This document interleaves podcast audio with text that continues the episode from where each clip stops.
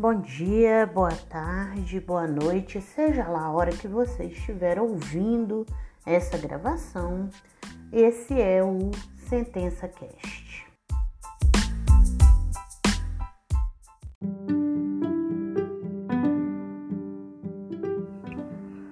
Olá, olá pessoal, tudo bem? É, eu vou estou fazendo esse episódio aqui para dar um feedback de correção da oitava sentença, que é do acidente do trabalho, para Renata e para o Tomás. Gente, primeiro eu quero pedir muitas desculpas, porque já era para eu ter soltado só ao longo da semana, mas eu sofri essa lesão na perna que me embananou. E a minha vara tem correição sexta-feira que vem. Eu tô com um colega de férias. E o outro colega tá defendendo o mestrado dele. Então eu tô assumir para fazer tudo sozinha para dar um apoio para ele, porque né, é difícil defender mestrado meio da correção. Então eu tô um pouco assoberbada. E aí eu tento, eu falo que eu vou fazer as coisas no final, no meio da semana, mas eu não consigo. Eu só consigo que chega 10 horas da noite eu tô podre e eu não quero fazer o negócio cansada demais, porque não quero fazer mal feito para vocês, né? Então, infelizmente, só consegui mesmo dar esse feedback sábado. Mas eu já tinha passado para vocês a nona sentença, né? E eu vou fazer um podcast explicativo dela, igual eu fiz esse da oitava. Eu vou fazer hoje, à tarde, porque na hora do almoço eu tenho compromisso. Que eu tenho que almoçar com a minha avó.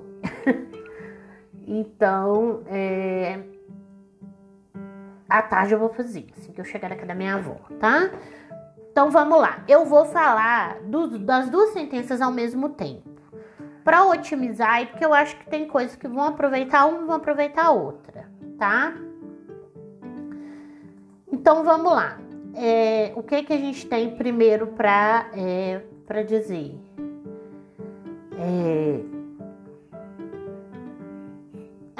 só tem perfumaria nesses tópicos iniciais, então eu já vou cair direto pro mérito, tá? Vocês vão ver, eu mandei um e-mail para vocês, é, tem coisinhas anotadas sobre aplicar reforma, não aplicar reforma, dúvidas menores, então nós já vamos cair para dentro do mérito, tá?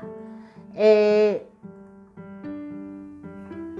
Primeira coisa que eu anotei aqui na, na Renata, que é uma, uma. O Tomás não fez isso, mas a Renata fez é, não está errado abordar dano material antes de dano moral. Não está errado. Eu tenho essa frescura que eu gosto de aplicar primeiro o dano moral e depois o dano material. E dano estético por último, porque a gente tem dano estético também. Por que essa frescura minha? Porque quando a gente tem um acidente do trabalho típico, igual a nossa ação aqui, que é incontroverso o acidente, porque tem emissão da CAT por parte da empresa, embora que não é sempre que tem, né? Vai vocês vão pegar ao longo da carreira de vocês processos que foi um acidente de trabalho típico e a empresa não emitiu CAT. Mas no nosso caso aqui a gente tinha uma CAT emitida, então não se discute o nexo causal nesse processo, ele já está provado, né? Pela CAT, ele é incontroverso. É, nesse caso, é, quando a gente tem o, o, o, o, acidente do trabalho típico, o dano moral ele é, certo, né? A não ser que o perito venha nos dizer que não teve dano nenhum. Mas isso eu pessoalmente eu nunca vi, né? É, sempre tem um daninho, né? Um cortezinho que seja, uma lesãozinha que seja. Senão, não chega a ser um evento que vai gerar a necessidade de é, emissão da CAT. Se gerou a necessidade de emissão da CAT, é porque algum dano corporal, físico ou, ou psicológico teve e necessitou, né? A emissão desse documento. Então, o dano moral, ele é líquido certo, ele vai ter dano moral. Né? Não, tem, não tem como, só não vai ter o dano moral se provar uma culpa exclusiva da vítima do dano, que é a tese da nossa reclamada aqui. Então, por isso que eu gosto de começar por uma coisa que é mais líquida e certa, porque nem sempre vai ter dano material. E a gente, eu vou explicar um pouco sobre para isso para vocês, que eu não quis explicar antes para não embananar, porque vocês não tinham feito uma ação de acidentária ainda, né? É, eu fiz uma anotação aqui para para Renata que não, não se aplica ao Tomás, porque ele usou um modelo meu que já tinha essas palavras e tá certíssimo. Eu passei o modelo foi para usar mesmo. É, tem termo técnico para essa invalidez parcial é, permanente que o perito apurou no processo. O termo técnico é sequela, né? É, é um termo que é, é tá na lei previdenciária, né? A lei previdenciária até usa, ele é bem redundante, fala sequelas consolidadas, né? Se consolidou é porque é uma sequela, né? É uma coisa que ficou. Mas existe essa expressão na lei previdenciária sequela consolidada, que é aquela coisa. O que, é uma sequela consolidada para a lei previdenciária? É aquele negócio assim que não teve jeito, né? É, tratou, fez todo o tratamento é, que a ciência médica e de apoio à ciência médica orientou, que no caso do nosso reclamante aqui foi é, mobilização, depois ele ficou um longo período fazendo fisioterapia, mas a lesão foi de tal ordem que é, é, tornou imprestável um cotovelo dele, né? Foi uma lesão total no cotovelo, é, causou incapacidade permanente em um dos cotovelos. Então não teve o que fazer, sequelou, ficou a sequela, né? Então é, eu, eu anotei aqui, Renata, para a gente tentar é, usar essas palavras técnicas. É bom, né? Eu sempre digo isso. Eu acho que isso dá é, vigor técnico para a sentença, demonstra que o sentenciante é, conhece, né? A ciência é, jurídica do que ele está, o linguajar da ciência jurídica que ele está abordando no processo. É, eu, eu, eu percebi que eu faltei ou de informar, podiam ter pesquisado isso também, mas vamos discutir aqui, né? O que que é esse conceito de patrimônio físico, né? Patrimônio físico é a saúde física, mental, emocional global de uma pessoa, né? A nossa saúde ela é um bem, é porque a gente não é, fica um pouco difícil da gente enxergar isso com valores materiais, né? Porque é um valor incorpóreo, personalíssimo, né? Mas ele é também mensurável é, em dinheiro, em patrimônio, e se, não for, se assim não fosse, não existiria o direito securitário, né? O que é o direito securitário, que envolve também o direito previdenciário, que tem uma natureza de seguro, né? Se não é, mensurar em dinheiro um bem corpóreo que é a nossa saúde, capacidade para trabalho, né? Todas essas coisas que são incorpóreas, mas que elas são valoráveis em dinheiro. Então, o que, que é o, o trabalhador que ele está em 100% do gozo do seu patrimônio físico? É aquele trabalhador que está com a saúde mental, física, emocional inteira, completa para exercer aquela atividade laboral para a qual ele foi contratado. Isso vem é, na, na obrigação das normas regulamentares do trabalho, é a emissão daquele certificado que chama ASO, que é o Atestado de Sanidade Ocupacional, onde o perito médico do trabalho examina o trabalhador antes dele começar a trabalhar, para quê? Para ver como que ele chegou em condições à empresa, né? E aí ele marca lá no campinho apto para o trabalho, no ASO ele, dele, né? Se ele sofre alguma lesão ao longo, ele vai fazer esse exame e o perito pode vir anotar ali inapto para o trabalho, né? Que é quando ele vai receber o auxílio doença previdenciário ou acidentário, no caso do nosso reclamante aqui, auxílio doença acidentário, porque foi decorrente de acidente do trabalho, é o chamado famoso B91. Então, o nosso trabalhador aqui, ele entrou para trabalhar 100% saudável e sofreu um acidente do trabalho típico durante a jornada laboral que redundou na perda de 12,5% de todo o patrimônio físico dele. Né? Foi a redução sequelar consolidada. Então, ele era um homem 100%, agora ele é um homem 100% menos 12,5%. Por causa do acidente que ele sofreu, que é um nexo causal entre a lesão e o acidente, confirmada e inequívoca pela CAT emitida pela empresa. Fechado? Então vamos seguir aqui. É, vocês foram é, contando, né? O caso do acidente, os dois fizeram super certinho. Queria dizer isso, sabe, gente? Tá super certinho, estilos muito diferentes, né? Porque vocês têm estilos muito diferentes. Mas assim, tudo muito certinho, a descrição do acidente, escrever os requisitos do dano, né? Lá do Código Civil, do artigo 8, é, 186, né? Que é o ato omissivo comissivo, né? Que causar o dano moral ou material, né? Também aplica a culpa em sentido amplo, né? Culpa estricto senso. É, e aí eu anotei, eu fiz a mesma anotação para vocês dois aqui.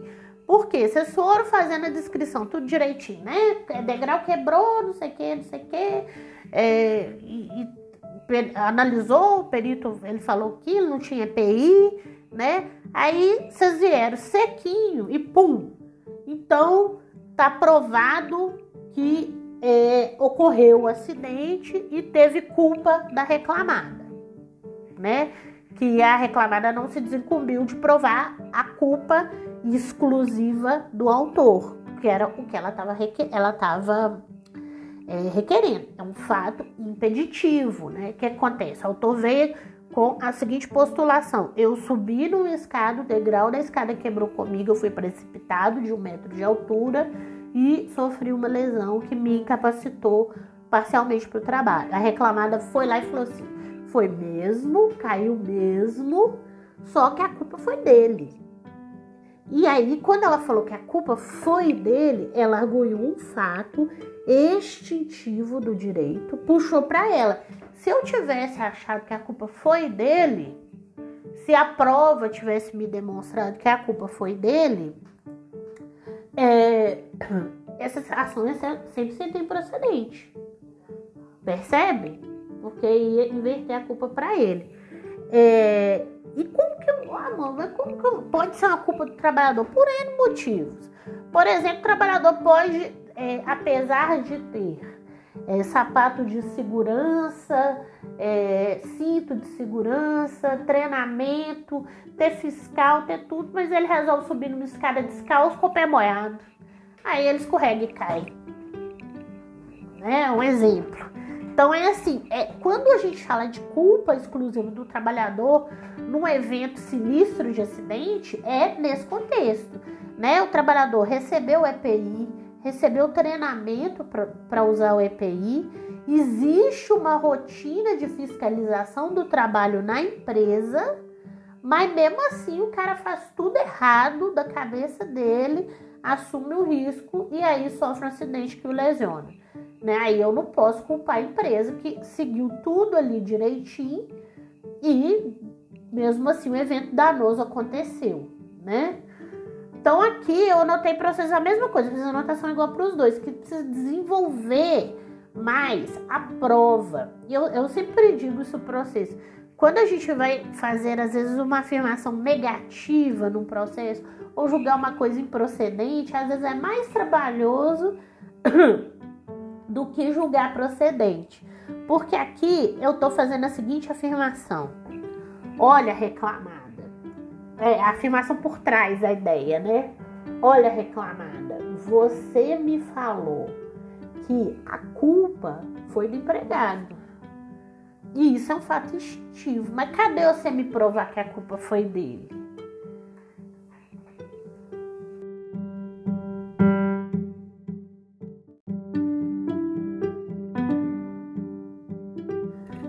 Contexto, gente, o que é que a gente que, que eu anotei aqui para vocês, que foi a mesma anotação. a gente tem que demonstrar o que, que a reclamada não fez para que ela não possa afirmar que foi culpa do autor. É, é um pouco complexo o conceito, mas no, no geral é simples. Eu anotei aqui para vocês. É, são, é, é mesmo, é, talvez seja uma necessidade de vocês evoluírem mais no estudo sobre o direito material que envolve o acidente do trabalho. Que é normal, a gente está começando agora, ninguém tem que ficar preocupado com isso não. Estamos aqui para aprender, né? Acidente do trabalho, ele tá é, tratado na NR04, né? A NR04 e a NR5 que são as, as NRs acidentárias, né? Que a gente fala do Ministério do Trabalho, do Instituto Ministério do Trabalho, né? É, e, e, lá nessas NRs tem dispositivos, eu anotei para vocês direitinho na sentença, o dispositivo que é da NR4, na sentença não, na, no e-mail, e o dispositivo que é da NR5, que ele obriga as empresas a investigar quando acontece um acidente do trabalho típico. Investigar como, Mônica? Polícia? Não, não, não é polícia. É com os órgãos de segurança do trabalho obrigatórios.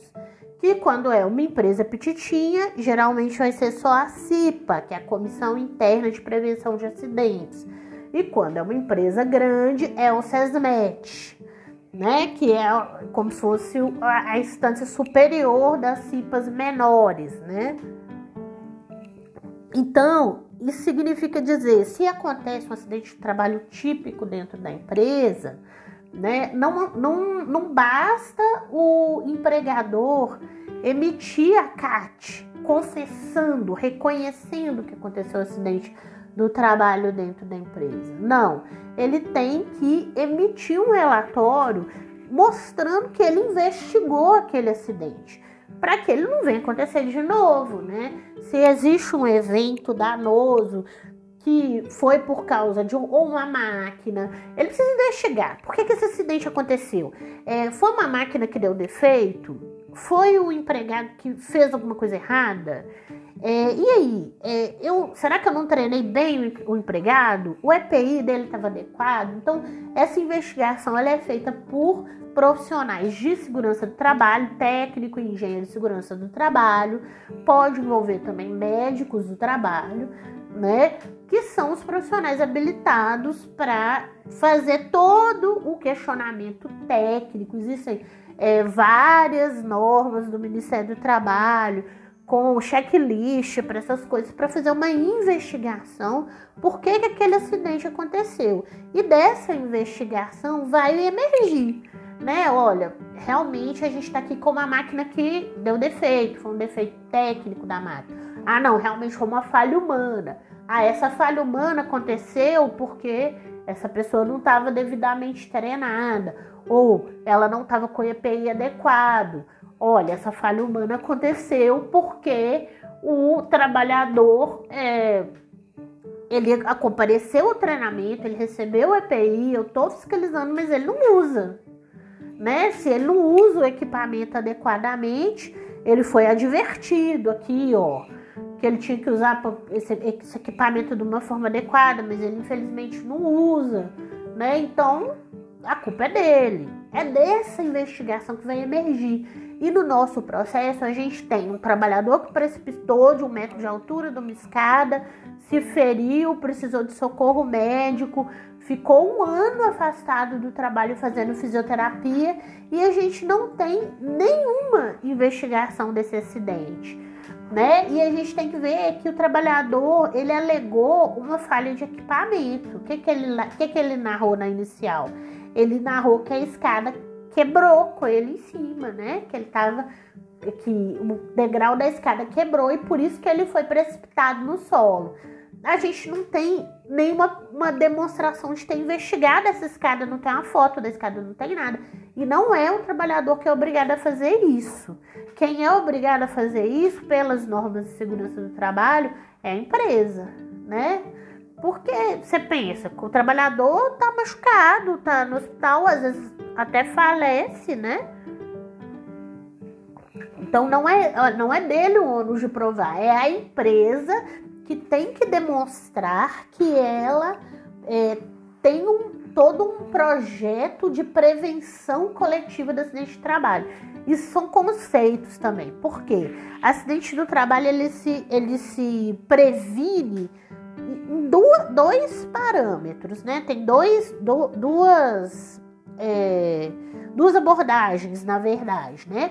Tem aquela prevenção individual do acidente do trabalho, que é bastante traduzida no que? No EPI, né?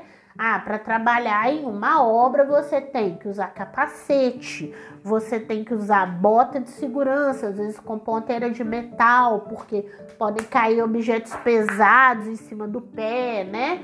E quebrar um osso. Você tem que usar cinto de segurança se você vai é, subir escada ou subir de uma, uma altura maior, então você tem que estar tá equipado né, dentro das normas do, do Ministério do Trabalho, que é a prevenção individual. Você tem que participar de treinamentos para aprender a usar aquele equipamento. Você tem que participar das DDS, que são os diálogos diários de segurança do trabalho, que obra é muito comum, é, empresa grande, metalúrgica, siderúrgica é muito comum, né? Que é aquela reuniãozinha diária né? Então, essa é a prevenção individual, onde você protege o indivíduo. E tem medidas coletivas de prevenção de acidentes de trabalho, que é, é tapar os, os andames com proteção de segurança numa obra, por exemplo, promover seminários de acidente de trabalho, promover a semana de acidente do trabalho, tá sempre alertando,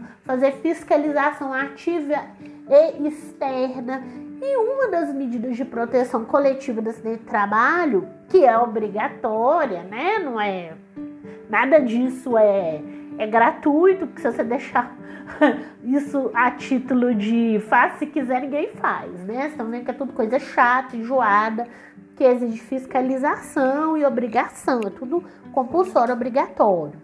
Peraí, malelo. Gente, acidente com gato, sai gato.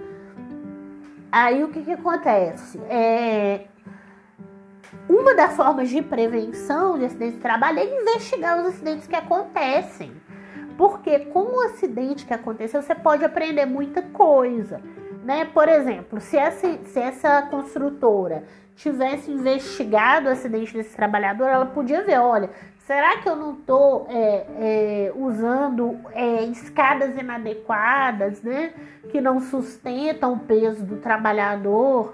Será que não precisa, a gente não precisa adotar um protocolo para mesmo nessas altu nessa altura que o trabalhador precipitou ter cinto de segurança, né? Então, e a gente não tem, a gente não tem essa informação no processo, a gente tem informação nenhuma, a gente não tem uma foto da escada quebrada. Né? Então, nesse ponto aqui, eu quero que vocês deem uma abordada nisso, porque eu acho que caiu muito seco, assim, né? É, isso é o cerne do processo. A gente entender que a reclamada não provou a culpa exclusiva do autor é todo o que vai definir né, a responsabilidade da reclamada, é, é a essência. Então eu quero que vocês abordem isso aqui um pouquinho mais, tá? É... O resto aqui é bem específico, porque eu acho que eu já escrevi bem é, para quem foi. Acho que não vai dar dúvida nenhuma, né? Que são detalhezinhos, vocês vão ver. Ah, eu escrevi isso aqui para vocês dois. No, no dano. É, no dano estético. Os dois foram muito sequinhos assim falar. O perito falou que não tem dano estético. Eu tô adotando a perícia, então tá. Ok. Mas assim, é, isso, e agora vocês vão ficar muito puto, porque eu vivo falando com vocês, vamos ser objetivos, vamos evitar a subjetividade. Mas dano estético é uma coisa que não tem muito jeito da gente tirar objeti é, subjetividade. Vocês não concordam comigo? Porque assim, é, é o tal do quem ama o feio, bonito lhe parece, né? Então, você tem uma foto no processo da lesão. né? Aquilo é uma lesão que te causa repulsa, que assusta, que você acha que as pessoas vão olhar, ou é uma lesão simples, como é a do caso, né? A lesão do, do reclamante foi uma lesão que vi, ela internamente é uma lesão grave, porque, né, tornou o cotovelo dele inservível para carregar peso, ele perdeu força, né? Mas externamente não foi uma lesão que é aquela lesão que você olha, que é repugnante, causa deformidade, né? Então isso aqui é o dano estético. Dano estético é aquela coisa que você olha assim, você fala, ai meu Deus, que coisa horrorosa, né? Que todo mundo bate o olho, que causa pergunta. E no nosso caso a gente não tem. Então eu, eu convidei vocês dois a falar só um pouquinho, né? O exame da foto, é uma lesão que não causou um, um, uma aparência estética repugnante. Fala um pouquinho. Dá uma opiniãozinha aí sobre a foto da perícia. O que, que vocês sentiram quando vocês viram se aquilo despertou em vocês é, uma coisa de dano estético ou não, né? É muito subjetivo, eu sei, mas o dano estético ele é absolutamente subjetivo. É, agora é, eu vou fazer uma observação maior aqui é, no tópico que é mais voltado para Renata, mas que eu acho que vai aproveitar ao Tomás também. Rê, porque você fixou a indenização por dano moral só em 5 mil reais. O Tomás fixou em 60 mil. É, e ele escreveu aqui para mim que ele fixou em 60 mil, porque eu falei que era para pesar a mão é, no dano moral, né? Eu tinha falado isso no podcast, né? E tal.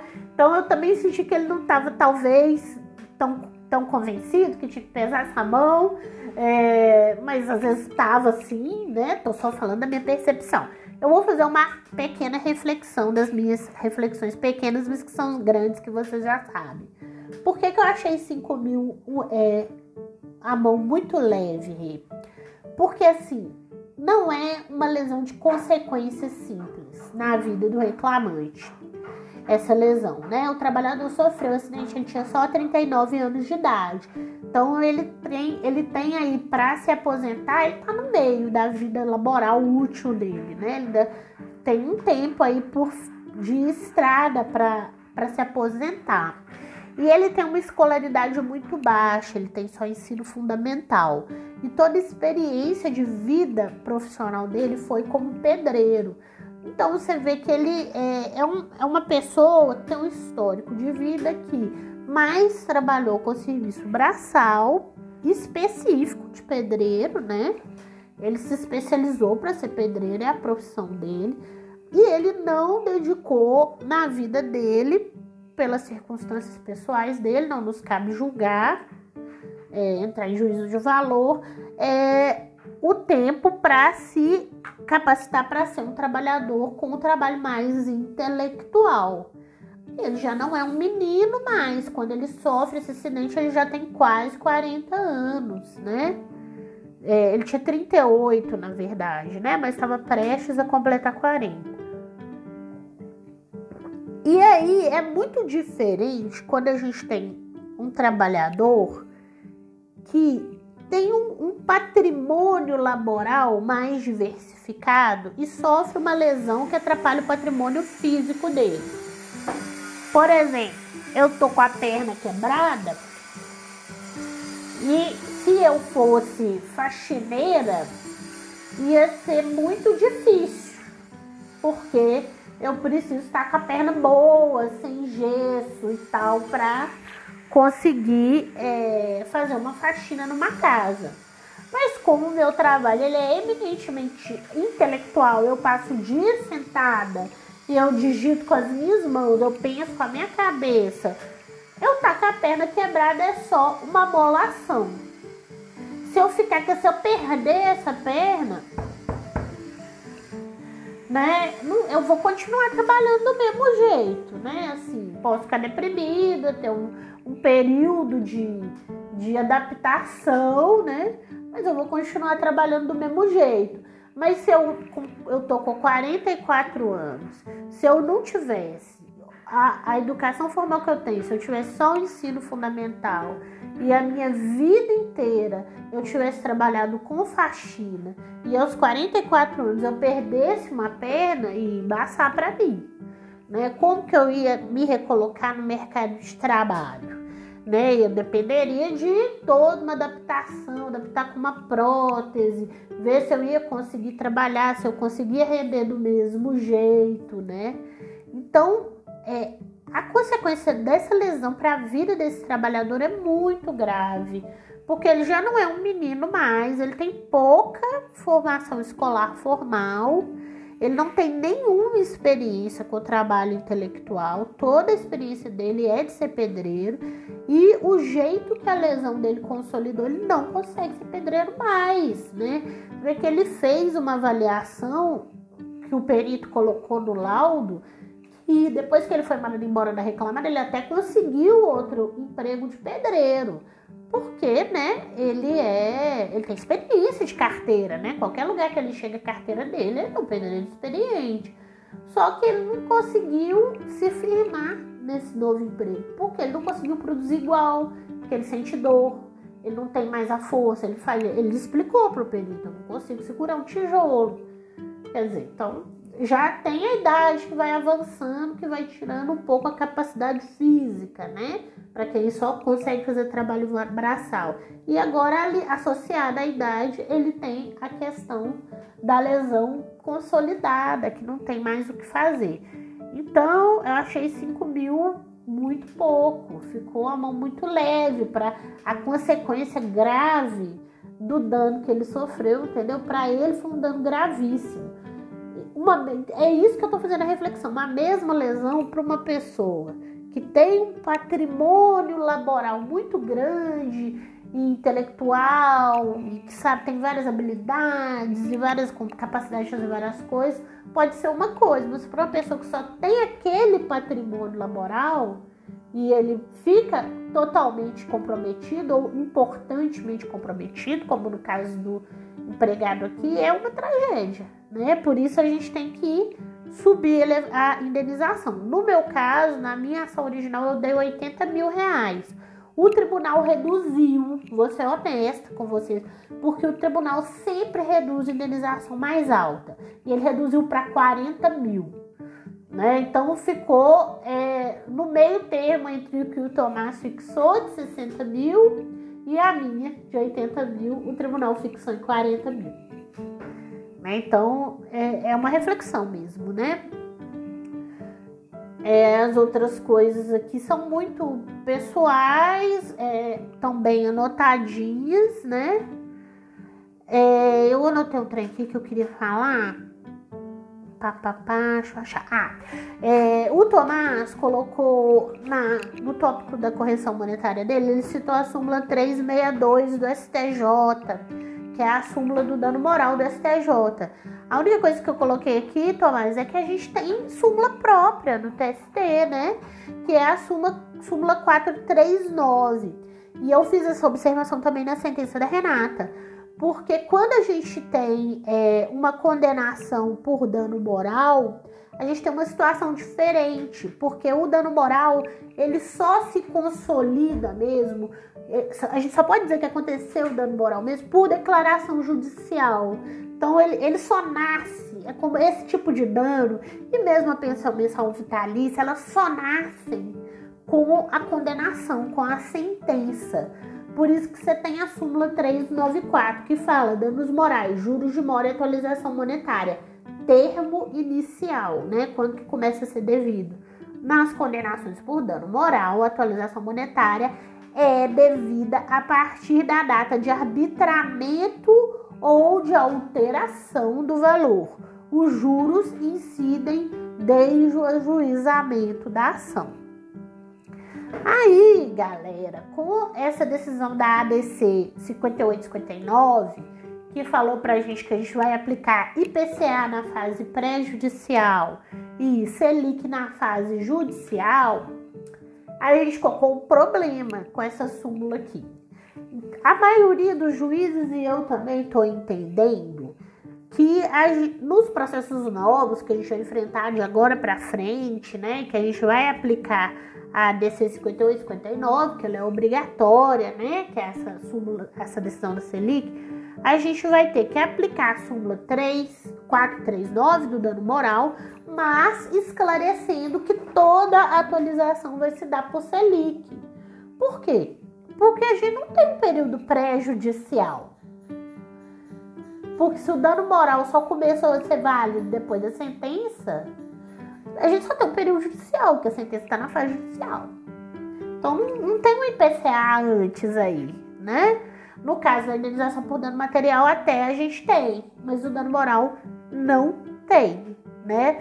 Então ficou uma coisa assim, o reclamante perdeu o, o direito mesmo, né? É, juros a partir do ajuizamento da ação não vai ter aquele juro separado, porque a Selic engloba juros e correção monetária. Na fase pré-judicial para aplicação de IPCA, não vai ter, porque é antes da ação, né? Não cabe juros antes do ajuizamento da ação. Então a gente vê uma, uma perda patrimonial muito grande da correção monetária. E aí, nessa reflexão que eu tinha feito com vocês antes, se você pensar que um processo desse pode arrastar 5, 6 anos, indo lá no TST, discutindo coisa para voltar, para começar a executar, isso não vai ter atualização monetária praticamente nenhuma, gente. Juros já não tem, né? Porque a Selic não comeu. Quase nenhum, né? Tem os juros embutidos Selic, mas ele é baixo. Então, se a gente fixa indenizações muito baixas e a pessoa vai levar muitos anos para receber essa indenização, ela vai receber praticamente com uma correção assim vergonhosa. Eu estava vendo que a Selic ela tá abaixo da poupança, né? Então tá bem complicado. A Selic mês passado bateu abaixo da poupança. Então é bem complicado, menos de meio por cento ao mês. Né? Então acaba que o, o empregador causa um dano grave, às vezes incapacitante por culpa dele e vai pagar quase nada, né? Vai, ou vai sair barato para ele. Vai sair mais barato que emprestar o dinheiro no banco para pagar o trabalhador. Bom, basicamente é isso que eu tinha para falar. No geral, sentenças muito boas, vocês entenderam bem a lógica, né, da, da acidentária e era esse o objetivo, que vocês entendessem a lógica de uma acidentária e eu, eu percebo que o objetivo foi cumprido. Claro, tem uma coisinha ou outra, porque ninguém tinha feito processo de acidentária antes, né? E a primeira vez sempre é assim. Eu vou mandar para vocês por e-mail a minha sentença, para vocês verem ela e depois vocês procurem o acórdão do tribunal, porque o acórdão do tribunal manteve integralmente a minha sentença, exceto pelo valor do dano, que ele reduziu pra, de 80 mil para 40 mil, mas o resto ele manteve, tá? Forte abraço para vocês e bom final de semana.